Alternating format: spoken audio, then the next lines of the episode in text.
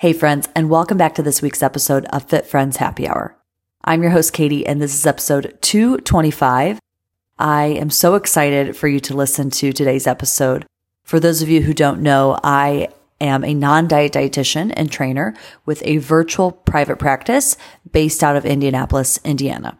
So, what that means is I coach and counsel women all across the country on how to actually implement a non diet approach it's one thing to read about intuitive eating, to listen to podcasts, to, you know, watch YouTube videos, but to actually implement it in your own life can be challenging. So what I do in my practice is I actually do one-on-one coaching sessions to help women navigate this and apply it to their own life. So I am honored and just so excited for you to listen to today's episode. It is with one of my former clients who is also named Katie and she's going to share more about her story from her perspective. So I think it's really interesting and important to hear the story from others, to hear others' journey with intuitive eating because it's so true. While many of my clients have similar stories, everyone's journey is unique and beautiful in its own way. I do want to give a trigger warning. We will be talking about fertility uh, and, you know, some trauma that Katie has experienced in her own life. So just giving you a mental heads up if you're not in the right headspace. Maybe that's an area that you are struggling with or is close to you right now. Maybe you, you know, save this episode for another time or skip it altogether. Do what you need to do to honor uh, your space. So without further ado, on to the show. Welcome to Fit Friends Happy Hour a podcast about all things nutrition, fitness, and life in your 20s and 30s, all from a non diet lens. I'm your host, Katie Hake, and I'm a registered dietitian nutritionist and certified personal trainer. Join me here every week as I talk with interesting people and experts from all walks of life about their relationship with food and their bodies. I'll also share my experience working with clients in my private practice to help women find food freedom and body confidence. I'm on a mission to help you stop quantifying and start living. Learn to stop measuring your success by the scale and find your fierce. Katie, so good to see you again. I'm so happy you're here on the podcast. I'm so happy to be here and to see you too. Okay, well, for our listeners, we were doing this via Zoom, and Katie has a friend in the background, but we had to turn off our, our video for better audio. So tell us, just tell us a little bit about yourself, who you are, what you do, and who this friend is in the background, or what okay. was in the background. Yes. Okay. Um, hi, I'm Katie. I live in uh, the New York City vicinity. I'm a radio producer for radio stations across the country via a company that I work for. So basically, I write my primary uh, news thing is that I do is I write lifestyle and offbeat news all day long and put it into morning prep stuff that only radio stations can see. And behind me, the, the person that you can't see, I have a, a skeleton friend that can talk because it's Halloween week and that's my favorite thing. So uh, he had to come. yeah. And I felt like VIP, so honored that you said yes because it's your favorite week of the year. And I'm telling you, listeners, like nobody loves Halloween as much as you do. And I love your love for Halloween. It makes me so happy. Oh, uh, yeah. I mean, it's good. It's good like it just good vibes, like spooky, good, innocent fun. And why not? Like who wouldn't love it? That's how I feel. Yes, I love it. So let's start by, you know, kind of understanding your story, right? Like, so just start by telling us, you know, what was food like growing up for you? So, food in my house was actually not a big deal. Like, it was just, it was easy. My parents, my mom got really sick when I was little. And so, food became just like and she, and part of her illness was that after a certain point she could no longer eat. So it was just kind of like not survival. I mean my family tried to make food fun but it wasn't like the center of anything and it wasn't highly policed or anything like that. So that's how food basically was. Yeah it was just part of what you did. And like you said it yeah. sounded like there were parts of life where it really wasn't the focus. It was just kind of another thing you had to do yeah, like to a certain extent, I guess it was about survival, but it didn't feel dire or anything. It just was like, you know, and your kids, like, I don't know, we weren't, let's put it this way, we weren't like huge foodies. but I didn't have parents that were like hyper focused on dieting or anything like that either. Like, so, but it just was a matter of like, okay, we're going to make sure the kids eat three meals a day, like, regardless of like what's happening in the house or, you know, at that point in time. So it was partly survival because when you have a sick parent, it's, eh, you know, becomes more like that. Yeah. What about movement? How did movement tie into your like early years as a kid? So I I was active and I have a little brother and he was super active. I guess in our house it was activity was came naturally to to me and my brother as kids and our parents encouraged whatever kind of activity we wanted to do but it wasn't wasn't ever again it never felt like a requirement it never um, it never was like oh you must you know run three miles today or anything like that like uh, and we had a pool because i grew up in a condominium complex that included a pool and a like tennis court and so we were in the pool all summer. Like we played sports, both of us. I mean, I I can speak for myself, but my brother played sports too as kids. Like I played soccer, I played lacrosse, like we hiked, we like did all normal kid stuff. We were outside a lot, we rode bikes a lot. Like it was just fun activity. Like it was just that's how I look at it as a kid. Yeah, just play. You just moved your body and it was just fun and didn't yeah. it sounds like sounds like similar to food, didn't really think much about it. Yeah, exactly. Like it wasn't it was great. It was it was like you do what you feel like doing and you don't think about it, which is how it should be. But when you're a kid, it, it's easier, I guess. Yeah, yeah, and we we've had many of those conversations. You know, thinking back to like what food was, you know, how we felt in our bodies as kids and movement, right? And so, talk to us a little bit about more about how that you know relationship with food or the dynamic with food evolved really or what was the changing point where it it had more different ties? Well so okay as i got older my mom passed away when i was 16 and i was dealing with like the emotional fallout of her death and her life and being so ill and everything and i think i was i was high anxiety and that affected my stomach and like my desire to eat even when i look back even for like a few like when i was maybe 10 11 12 like up through that point. Um, and so i always ate but i would go through periods of time where like i didn't feel like eating or i felt like sick to my stomach but not but i wasn't actually sick. Mm-hmm. and now that i'm an adult i can look back and say that was probably due to anxiety and like worry about my mom's illness and stuff. And then after her illness and i got a little bit older let's say go you know up through college and i start like really like making my own food choices. I'm not living at home. You know, that felt fairly normal. And then I had a, a, college roommate who was dieting, and like I had never really, I'm not, I mean, obviously I knew what diets were, but I hadn't been exposed to anyone close to me dieting like really like that. Mm-hmm. I remember trying to copy her a little bit at one point. Like she wasn't doing anything harmful, I don't think, but it's just the idea that, you know, like we have to have salad now kind of thing. Mm-hmm. Um, mm-hmm. And then as I progress into full on adulthood, you know, desk job, I just start using food as a way to cope with feelings of being totally overwhelmed at work or being overwhelmed but also bored and stuck behind a desk and using food as a mental and emotional escape from that which isn't great and i start to feel bad about myself and i gain weight and i feel just not so wonderful like just not I'm not happy with how I treat food. I'm not happy. Like I'm not listening to my body anymore. It gets harder when you're an adult. I have to do adult things. Yeah. Um, yeah. Well, what you're describing it, I think it's so common for so many, especially, gosh, I actually just looked back. I was like, can't believe it's been a year since you and I worked together. Yeah. And so I want to go back to, you know, that moment, you know, 16 years old is such a, a pivotal time, you know, when we're our bodies are changing like we're making more decisions you know becoming into adulthood. And so as far as like the anxiety goes and how that felt physically in your body did that anxiety progress kind of into adulthood or, or what was you know how did that continue to tie in later in life? Yeah i mean i still think i deal with it to some extent even now. Uh, i don't know if it's something i'll ever be free of. I think it's just i think it's part of my personality. I think it's part of like when you're so young and you're formed by something. I've never, I think I should add, I've never been like officially diagnosed with um, anxiety mm-hmm. by a mm-hmm. professional or anything.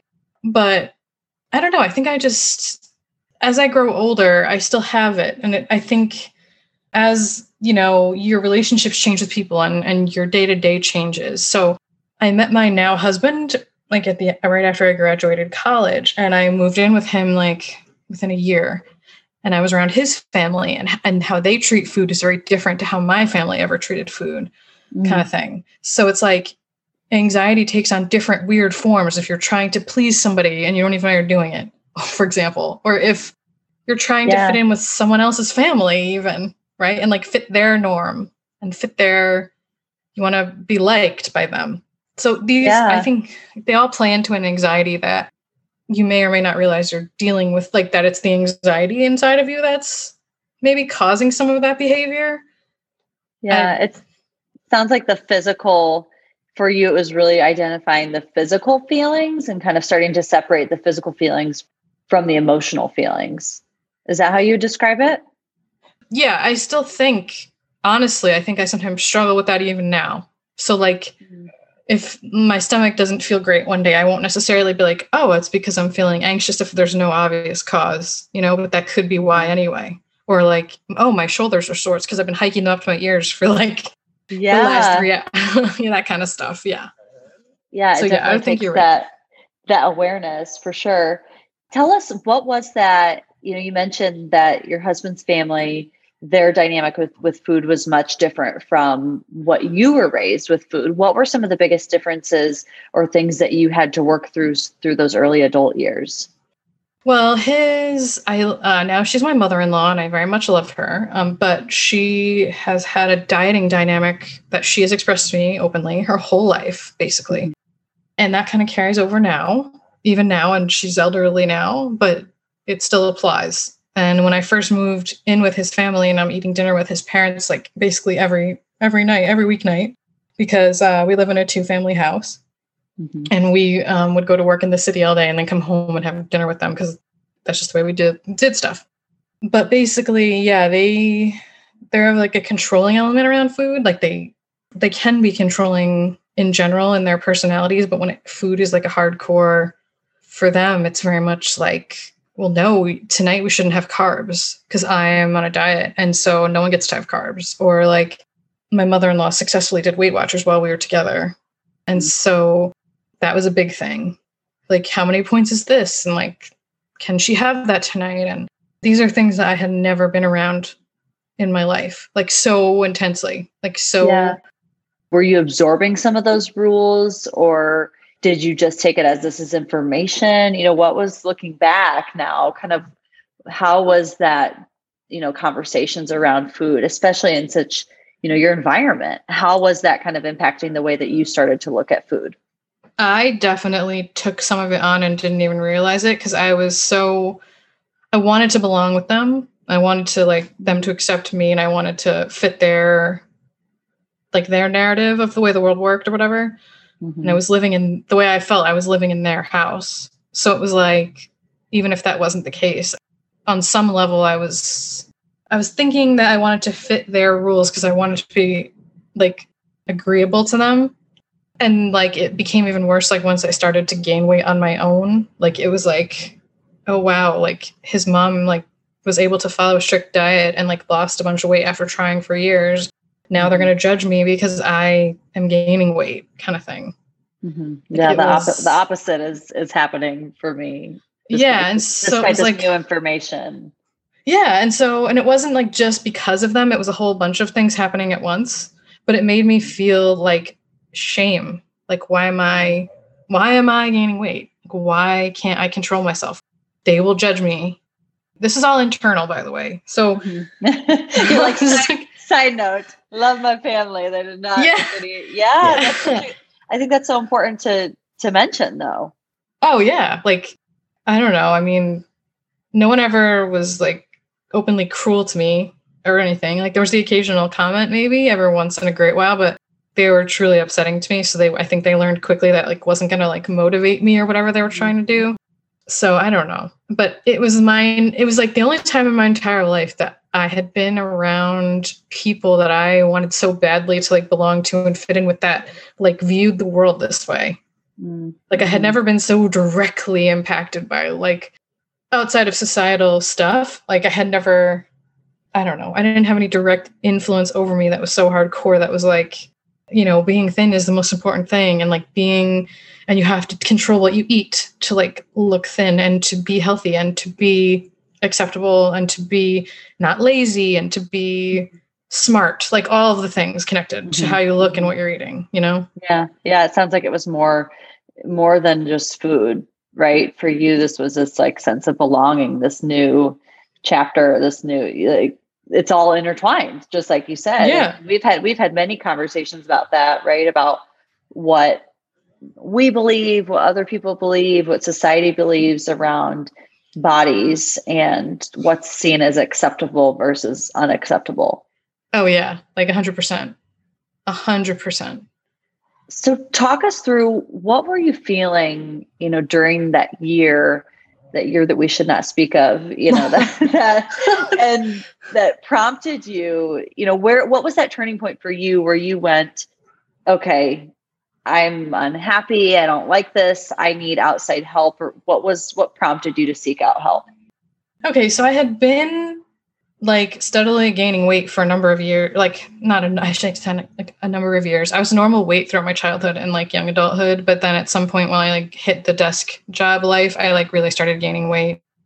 Mm-hmm. and I was getting concerned and I didn't and I did Weight Watchers at one point and it I lost some weight and then I gained it back and then I tried to do it again a few years later and I like lost less weight and then I stopped and then I gained it back and I didn't know what to do anymore like I didn't want to diet anymore, but I knew that I needed to do something. And I didn't, I felt like trapped. I really felt trapped, like in an, um, I don't know, a hamster wheel. So, mm-hmm.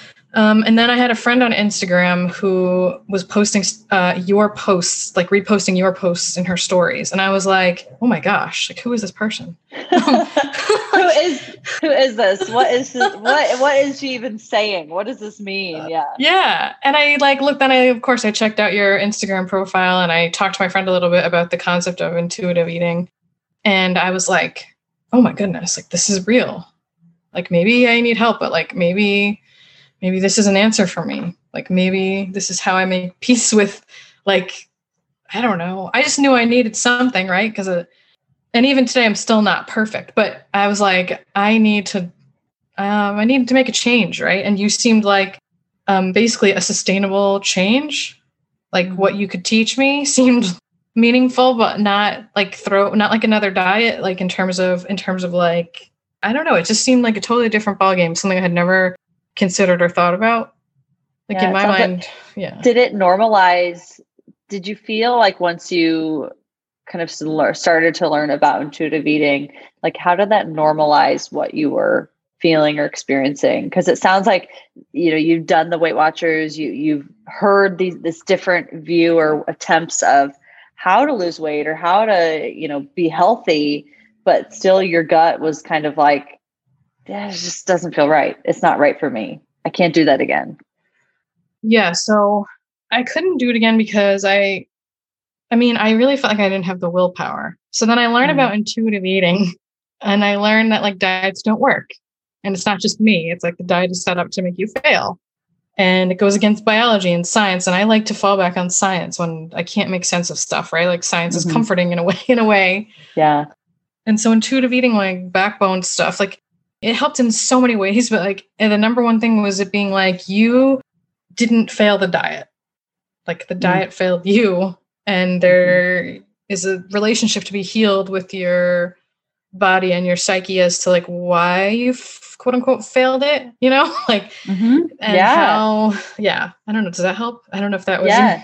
No, that that totally makes sense. I think, you know, so so let me ask you this what for you were some of the biggest aha moments that you had through starting the process? Um, I think it was like like number one, like the whole I know I just said this, but the fact that like diets are not gonna work. like one level. Number two was that um, you can't be addicted to food. Mm. Um, yeah. Does that uh, yeah, no. And I want to go back to that you know diets don't work because i don't i'm curious how you feel about this i think it's one thing to read that to you know read about the science to see it in front of your face. But I think it's another thing to really process and truly believe. Yeah. Like internalize oh, yeah. that no, that's a diet. That doesn't work. What was part of that process for you to truly fully believe that? Um, well, I mean, I had my own like quote unquote failure, like as as obvious, like evidence that doesn't work. Um mm-hmm. but even now, like even saying it out loud, I feel a slight sense of shame or like I shouldn't admit that, you know? And I mm. I don't know, it's like it's it, it, takes a pressure off, I guess. Like if you choose to believe it and then you do the further reading in the workbook that you sent and you embrace the science and you realize like why it doesn't work and like the actual physical dynamics of your body and like what your body requires and how if your body doesn't get those things that it wants or needs at that moment like if you keep denying it, then your body doesn't trust you. And then it promotes a vicious cycle of like binging and all these things. And those are things, you know, words that get weaponized like by the commercial dieting industry all the time. Mm-hmm. So when you can separate the science from the messages that it gets like warped into and look at it like you're fighting biology when you're doing a diet. yeah. And, I like how you just said it, it takes a weight off what did that feel like for you when you say it kind of took this weight off or this pressure off? Uh, well, because like you don't feel like it's your fault anymore. Like the fact that I, because okay, like society, you know, like we've talked about, and it's totally intuitive eating. It injects some morality into, it injects morality into food and to how you look and into the diet you choose and everything related to how you appear. Mm-hmm. Um, and so basically, failing a diet it can feel like you are personally a failure or like gaining mm. weight or whatever. And this took that away because it was like the fact that you failed the I keep saying failed, but like the fact that the diet didn't yeah. work is not your that's, fault. That's a great that's an accurate word. I think so many people feel that and with that feeling of failure, there is a shame, especially when we're comparing our bodies or you know our experience to somebody else. It's like why could they do it but I couldn't? Right, right. And it took some of that away. I mean, I'm still working at it every day to try to like shake some of that. Like, don't get me wrong, I like our work was great, but it's hard to un if you're deprogramming your entire brain for like your what you're fed like subliminally for your whole life. And then mm-hmm. yeah, it's it's like still a journey, you know? You yeah. It really is reprogramming. So with that being said, you know what were some of the most challenging parts? Let's start with like specifically through the work that we did together, but then I also want to hear what are some of the challenging parts still? Okay, so I guess for our for our work, it was hard to like face you know, it's hard to put all of it out on the table. Like to be like mm-hmm. I maybe like all the feelings cuz like this work isn't just about the surface stuff. You know, it's about mm-hmm deep inner healing almost with an inner like you have to really like you have to put all the junk on the table and look at it and that's uh, yes that's such a good way to explain it and you did that you know like you helped me do that and uh, that part isn't always easy you know? Like there's some tears and there's some you gotta like dredge up all this psychology and like stuff that happened to you 10 years ago 12 years ago you know when you were a kid or whatever that's contributing to like maybe why you are where you are. And that that part isn't easy. Even if like like my life wasn't terrible or anything and like i said my parents are pretty cool with with uh eating and stuff but the stuff that you know and i guess the my biggest challenge still now is like it's hard because my i love my husband very much and he's great on most things but when it comes to food he can still be like a little strange and controlling like his mom mm-hmm. Mm-hmm. and stuff and i think he learned it from his parents but you know it's like comments about like what you're eating or whatever mm-hmm. and it's stuff like that and i have i had to learn to like deflect it and not rebel against it and which yeah. is part of the intuitive eating thing that we learned you know and i yeah. still not that i like go for a cookie every time he's like why'd you eat that choose that for lunch or whatever but that for me, I think he and he, I make him sound like it's not, he's not like the food police all the time. it's sure. just that some, you know, occasional comments. I, I really don't like when people are commenting on what I'm eating. And so, you know, he, he doesn't fully respect that boundary yeah. that I try. still learning how to navigate that. And I think just like what you said, you know, I think for for listeners to recognize that you had a childhood that wasn't, you know, food focused and movement and and even just these short exposures or, you know, I say air quotes short, you know, even just a few months or a few years, but also just the society that we live in really can ingrain a lot of it. And so, you know, when you have these other people in your environment, you know, you, you mentioned like you're still working through it, right? A year later, like it's oh, still oh, yeah. a process, it's still a practice. And so recognizing that the people outside, you know, even in our closest circles who don't experience food the same way we do, it's even a more of a learning process for them. A hundred percent, especially if they still embrace diet culture and like think that that's the way it should be, and or they have no desire to like waver from what. Even if you like impart like someone you're close with and you impart some of this knowledge on them, you know that doesn't mean they have to believe it or take it in true. as their own. Yeah, and so you have you know someone rolling their eyes at you because you're like, this is what I learned, and they're like, yeah, okay, whatever. Like you're still overweight, so I don't care what you say. You know that's that's hurts a little bit, but it is what it is, and you like it's like you have to you really have to be strong in your belief mm. so yeah so how have you because we've had a lot of conversations about you know self-care right and, oh, yeah. and throughout this journey and boundaries being part of those so what are some of the things that you have done personally in terms of self-care to really just help this healing process so it was silly but it was true that like in our work we like kind of determined that i needed to like have more time to myself to like do what i wanted to do kind of thing which it sounds so simple or whatever but basically i still am doing this most of the time though not every single day but getting up earlier to just do whatever i feel like doing and like not have to like overthink it like oh like doing this thing is going to make me happy. I should do it. I should take the time out of my day to do it as opposed to like just getting, you know, like I don't, I don't know how else to describe it, but yeah, give some, like, give some examples of some of the things because I love I love the things that you always came up with. That you were like, this is what I did this morning, and it made me so happy, and I don't care what anybody else thinks. Like, give us some examples. Oh yeah, so okay, so like last probably I think it was like late November because that's the only time I would allow this. but uh, I had gotten like some uh, Christmas lights, like the curtain lights, and I wanted to put them up in like the windows in my living room. And I was like, my husband i make him sound so terrible. He's pretty great but he, he, i knew that if i did it while he was like because we've both been working from home together for almost two years now. So this is where this yeah. comes in that he would have some like oh why are you bothering to do that? Like don't like don't worry about it. Like we don't need that. Like it's you know. it's just us. Yeah kind of yeah thing. like yeah. uh, and i was like i'm gonna get up before he gets up and i'm gonna put him up. I don't care. And then i can do just do it without comments or like whatever i don't care. And i did that and it was so great. Like I, it was December or whatever, late November. So the, this, I wasn't up that early. I probably was up at like seven or six forty-five or whatever. And I, I watched the sunrise, and it was like a beautiful sunrise. It was like, mm. you know, purple and pink and everything. And then I was, you know, hanging up these lights. And as a rule, I just love lights. Like I love, I love lights. so twinkle lights, yeah, just all the things. Yeah, yeah. So I put up the lights, and it looked awesome.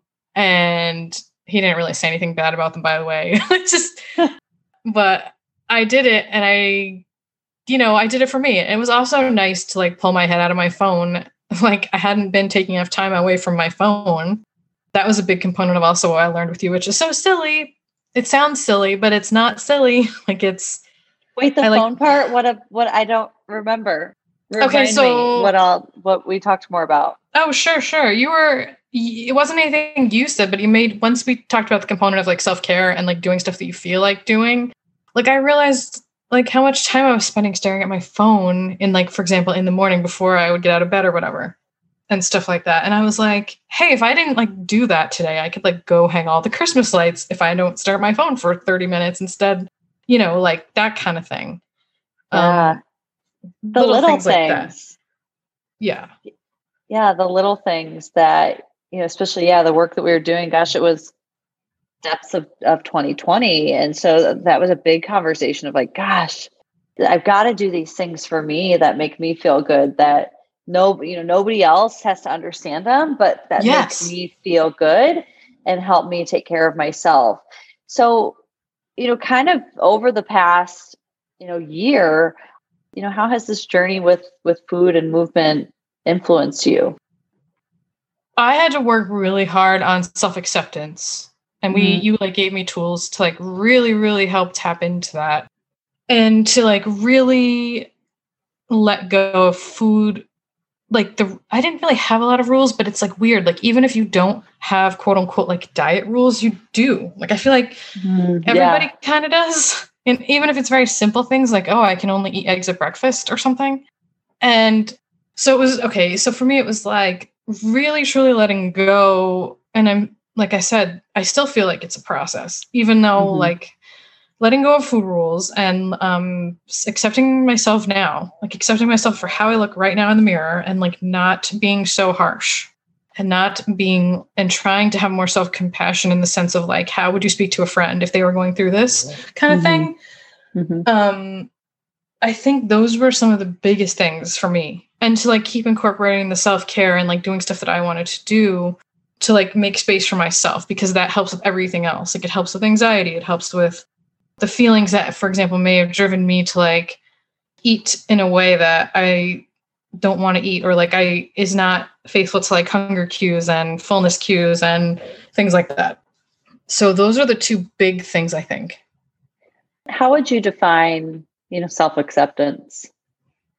Um it's just like you again, it's like an ongoing journey. I think especially as a woman, you know mm-hmm. society like really doesn't want us to like ourselves very much and they want to sell us every product to like make us acceptable you know mm-hmm.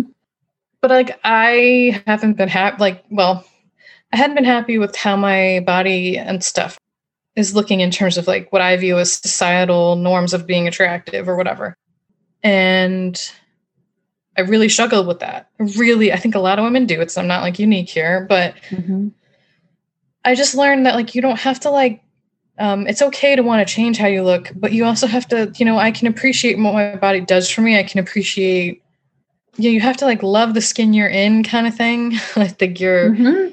you know, you can love yourself on the journey if you're on a journey to, to whatever, like fitness or, you know, whatever it may be, but like you can still honor your body now. Like you can still be, and that is, that is acceptable. Mm-hmm. Like you mm-hmm. should, mm-hmm. like, you know, I say it like that because you're, we're taught so hardcore like subliminally and um, every other way that no, it's about the result. You know, it's not about mm-hmm. when you look this way or whatever. You have to look as close as you can to this. Mm-hmm. And once you get there, then you can celebrate and you can but then you feel bad about yourself all the time. Yeah. And and then the the end point or that result or like the end goal, it just keeps changing or it just keeps yeah, getting yeah, yeah. further and further. And it's like we never actually celebrate it. Absolutely. You'll never reach it. It's I think we could apply that. Yeah, I think we could apply that to so many areas too. I think just as as women and celebrating like success and milestones and oh yeah because they're yeah absolutely because we're it's just a perpetual like you're not supposed to feel like that the way society has it it's like you're never good enough you know yeah. so in so many ways. But yeah as you've practiced that you know self-acceptance and you know that more compassionate voice how has that impacted just other parts of your life like outside of food? So let's see. My husband and i started trying to conceive um, in november of 2019 so like right before the year that will not be spoken of that we shall not speak of even yeah, though i spoke yeah. of it we talked about it yeah and it didn't work i got like i mean it didn't work and when I was started working with you, it still didn't work. Mm-hmm. And when I went to my doctor for help and I took some medications and that didn't work. And then I went to a better, you know, a specialist and I eventually got to IVF. But it just that in so itself is such a that in itself is such a journey too. So, you know, c- kind of going back to how was this intuitive eating journey you know both challenging and freeing working alongside intuitive eating right? Because i can imagine there was there was both right? Like oh yeah. especially with fertility right? What is oftentimes a number one recommendation Right. So, oh yeah. Well, no one either either from other people or from just society or the internet. The internet. Yeah. Oh, oh, I can tell you, the internet had lots of suggestions, like such as give, yeah. like such as giving up gluten and dairy. And I don't have I don't have any condition that would require me to like a medical condition that would require me to do either of those things. God, the internet really, really makes you feel like it's your fault. Like mm. even if it's not, even if it's proven by medical tests that it's not your fault. Like the internet, like a large part of the internet will make you think it is your fault that you can't conceive, that you're, mm-hmm. you're, you know, and that may more or less that it primarily rides on your diet choices. So mm-hmm. to an extent, right? So that was hard, but it also, you know, you're just, you're battling with your body in a way that you, I have never, I, I personally have been very lucky in my life. I've, I've been mostly healthy. I've been I never I mean, obviously, you know, you have your internal struggles about your physical appearance as everybody does, but I had never had a major issue with my body, like failing mm-hmm. me in terms of anything typical or major. So going through this, it felt like my body was failing me. Like it was like not doing what it was supposed to do. And like, why isn't it? You know, mm-hmm. and um had to like it doesn't really matter. Like it helped me, I guess, accept that this was just the way it is. You know, there are some things mm-hmm. that are that are really not in your control. And conceiving happens to be one of those things. So, mm-hmm. um, no matter what anybody tells you, by the way, I can, like, been to a specialist. It's true. Maybe there are like minimal exceptions to this if you have certain medical, like specific medical conditions, but in general, like it's because they even can't give you all the answers, right? so, mm-hmm. yeah, yeah. So it's, it was, it was a lot of, it sounds like really learning how to trust yourself and kind of lean into the process instead of being so focused on because I think oftentimes when we have a goal, right, it's easy to get focused on the end goal and of which course. pulls us pulls us away from really trusting ourselves here in this body, here and now in this moment. And like you said, you know, learning along the journey. Absolutely. Like you I don't know how to describe this. It, it's such a roller coaster. Yeah. Um, infertility is really, really difficult to deal with, and it's still kind of taboo among certain people, although it's getting better. So you're already so you're angry at your body for a different reason other than just how you appear. And society has a whole bunch of has society has a whole bunch of rules for women with that, as we know, mm-hmm. Mm-hmm. unspoken rules, you know, and um, so I struggled with that. like I really, um, but I my work with you, I think, really did help because, you know, yeah, you still have bad days in terms of infertility and in terms of how you feel about your body and ter- like your image of yourself, mm-hmm. of how you know, in, in terms of our work. But yeah. with infertility, it's like deeper and cuts in a way that in a different way. so, yeah. but I learned that I just had to do the best that I could do. You know, I had to just mm-hmm. keep going. That's for me personally, at least where I was in my journey, my infertility journey. That's how it was. I had to keep listening to doctors. I had to keep, you know, doing what they told me to do and then keep trying to maintain my sanity and my like mood on the other side of that. Yeah, your your resiliency kind of going through it. I think it's important to, you know, for anybody listening, whether it's a fertility fertility journey, whether it's an intuitive eating journey, is that if somebody's telling you like XYZ is going to happen at the end of the process, like 100% guarantee, that's almost that's a lie. You know.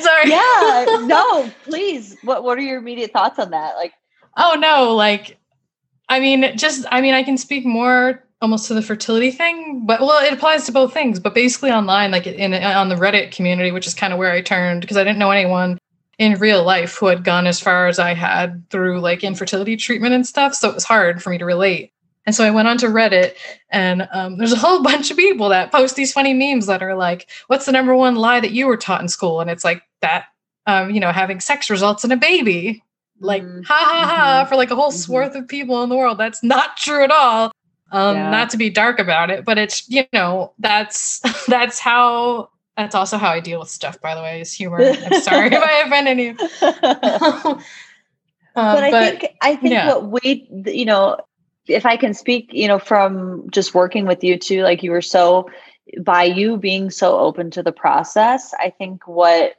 a lot of you know resulted from it was was just holding space and being able to have that safe space to process through what you're feeling about your body you know what impacted it right? And really kind of oh, talking definitely. talking through that you know allowed you to to have a lot of more of that self-compassion. And i think to handle to handle the bigger you know i don't want to say that intuitive eating is a big journey but fertility is like we talked about before this it's a whole nother ball game it's a whole nother roller roller coaster amusement park yeah yeah like the biggest i mean i laugh about it but no it's true and to have and it's just applies i think to every area of life that may or may not be challenging is to like hold space and to listen to anyone who's struggling. There needs to be more empathy in this world and we need to stop like playing by all the rules like to to get there. Um yeah. I don't know that sounds so broad but in terms of your work it was so important to have someone be like hey look like i don't care that you're not like a size 6 and that you don't have a six pack and i don't want to make you feel bad about it anymore. Like mm-hmm. like let's i know that sounds so generalized and you no she never said those things exactly. Hey you because i feel like if someone were to say that to you you would immediately be like wait wow. wait wait i wasn't even thinking that i didn't have a six-pack. Why did you just bring that up right? Yeah i don't know. like, that no, was like what a- you're saying is no i love it. It's so funny. But what you're saying is right like recognizing that you know or sounds like for you i am worthy. Like i am worthy oh yeah. respecting myself loving myself you know treating my body with kindness now regardless yes. of what what that number is. Yeah. Oh yeah. Regardless of what the number is and regardless of like how society treats you and regardless of whether or not you're you know able to have a baby like um yeah. within x amount of time or something there's so yeah many, regardless like, of your rules. history regardless of like what where you've been and where you are or where you want to be like yeah you're worthy and you have to like love yourself through all the phases and all things mm. and regardless of like the society's standards that make you feel like crap about whatever that's what you really helped me with because i really like i've always been really hard on myself and i have had only a small handful of people that recognize that in me to be like hey like cut that out like that's not hey we don't talk like that anymore yeah yes exactly yeah uh, I love that. I love that. yes. So, what advice would you have for somebody who is on the fence about a non diet approach or intuitive eating, or, you know, they're like, what is this? There's no way. What would you tell them? I would say to learn about it at least, like, give it a shot and see if you change your mind because it just it gives you something back that you don't even know that you're missing like you, mm-hmm. you know, it gives you back faith in yourself in a way that you maybe didn't think about. it gives you back like you break it down in all of your posts and stuff, but it really does give you back like a freedom that um you may be missing. I don't know. There's so much. Like I could, I could talk for like a million years about it. I'm trying to like make it in the simplest terms I can think of. You're like, if I had 30 seconds in an elevator, what would I say? Yeah, oh, like the, the pressure. yeah, yeah. Like just like just just give it a shot, read about it, try to learn. If you're willing to like work with a professional like you, Katie, or something, and it's an investment in yourself because it's priceless work. It's something that you already have in you anyway. Like you were born with this. it's not and not in like the um whatever the Maybelline way or whatever whatever brand uses that. that's, that's like, you, I, the way you said that is immediately where my head went. I was like, yeah, me too. What Was it? then, that, yeah. then I got stuck on what? What was that? What was like Lady Gaga too? Yeah. Like, but I mean, we laugh about it, but it's such important. It sounds so silly, but it's important work. It's almost like therapeutic mm. internal work that I wish everybody had to. That was like a requirement to like an adulthood. like that's great advice, though, to just yeah. have an open mind. And if you're curious, you know, and we could say this about anything, right? If you're curious, lean into it. What's the worst yeah. that can happen is you just learn, you learn something new. Yeah, you 100%. get to kind of like you said, presenting the this information to people, you know, not going through it, right? You you give them the information and they get to Oh, choose what they want to they get to choose what they want to do with it right so same idea Oh yeah, yeah. I had a few like Instagram only friends that I was reposting their stuff and like posting intuitive eating related things in my stories and like a few women like that I know online only or like reached out to me and were like, "Oh my god, this like you don't understand like how this I get this feeling like blah blah Mhm. blah like and I relate or- yeah yeah, or I would just refer them to your page, which I still do, and be like, "This is who I worked with. This is just look at her stuff." That's always Oh my, my first gosh. thing. It- Like, just You're look at it. Like, just I'm serious, and I'm not even trying to just you know kiss your butt. I'm serious. like, there's been a few people, and I just feel like it should be open to every woman should have this. I mean, every man too, truly, but like every woman that feels the societal pressure to like be a certain way and like be like super thin and like be on a diet and like um yeah there's another way there, Yeah. it doesn't have to be like that yeah yeah like it does, it's such a freedom like i'm so grateful for being able to work with you and like what i learned with you and uh, to even talk to you now but Well, I was just going to say, Katie, I'm so grateful for you. I mean, this is just a testament to just you as a person. And I think that's one of my favorite things about this work is that the people I get to work with, the people I get to meet, you know, here we are. oh yeah I, I would consider us friends in a sense at this point. Yes. Right? Like eh, Yes. we talk, I feel like we talk all the time on Instagram and yes I just, I, I so appreciate that, you know, our paths crossed and oh I me love, too I love just hearing, you know, your update and your perspective and just being able to watch you grow over the the year has been such Aw, such yes. a reward. thank you so much yes i i don't know i'm just glad to be here we do what we can with what we learn and i mean i'm still not perfect i'd like to re- reiterate that i'm still on my path but um Mhm. I don't know. I just I'm grateful for the tools that you have given me. Yeah, and it's it's a journey. So I love to finish up episodes with this question, but I feel Okay. like I already know the answer. So I'm Ah, going to ask it anyways. Tell us what is the best thing that's happened to you this week? oh gosh, it's Halloween week. it's just that's the best thing. That's the best thing. I have like my mag- my decorations are all out in our front yard in my house. I have my skeleton friend here that you can't see right now because we don't have the video on. I'm just in my element this week, and I, I love it. It's like so great. It's also my wedding anniversary is on Halloween, so it's also that's oh, happy. yes! I forgot Yeah. about that. Oh my goodness. Yes. So many things to celebrate. Yes, yeah, it's just a happy. I think it's a very magical time. Like for me personally, it's a very magical time of year. Uh, yeah, so I'm just a ha- I'm a happy camper this week. I, I love it. I love it. Well, Katie, thank you so much for your time. Thanks for having me. I was so glad to do this. Hey, friend, thanks so much for listening to today's episode of Fit Friends Happy Hour. Now, if this resonated with you and you are ready to take the next steps for your food freedom journey, I invite you to schedule a free strategy call. Just go to katiehake.com forward slash schedule. We'll put the link in the show notes as well. You'll fill out a short application, then you'll get a Zoom link. We'll jump on a quick call, really just for me to hear a little bit more about you, your story, your goals. What is important to you about food freedom? And then you can ask any questions you have for me, what it looks like working together, and we'll go from there. So, hope to talk to you soon. And as always, live fierce, be free.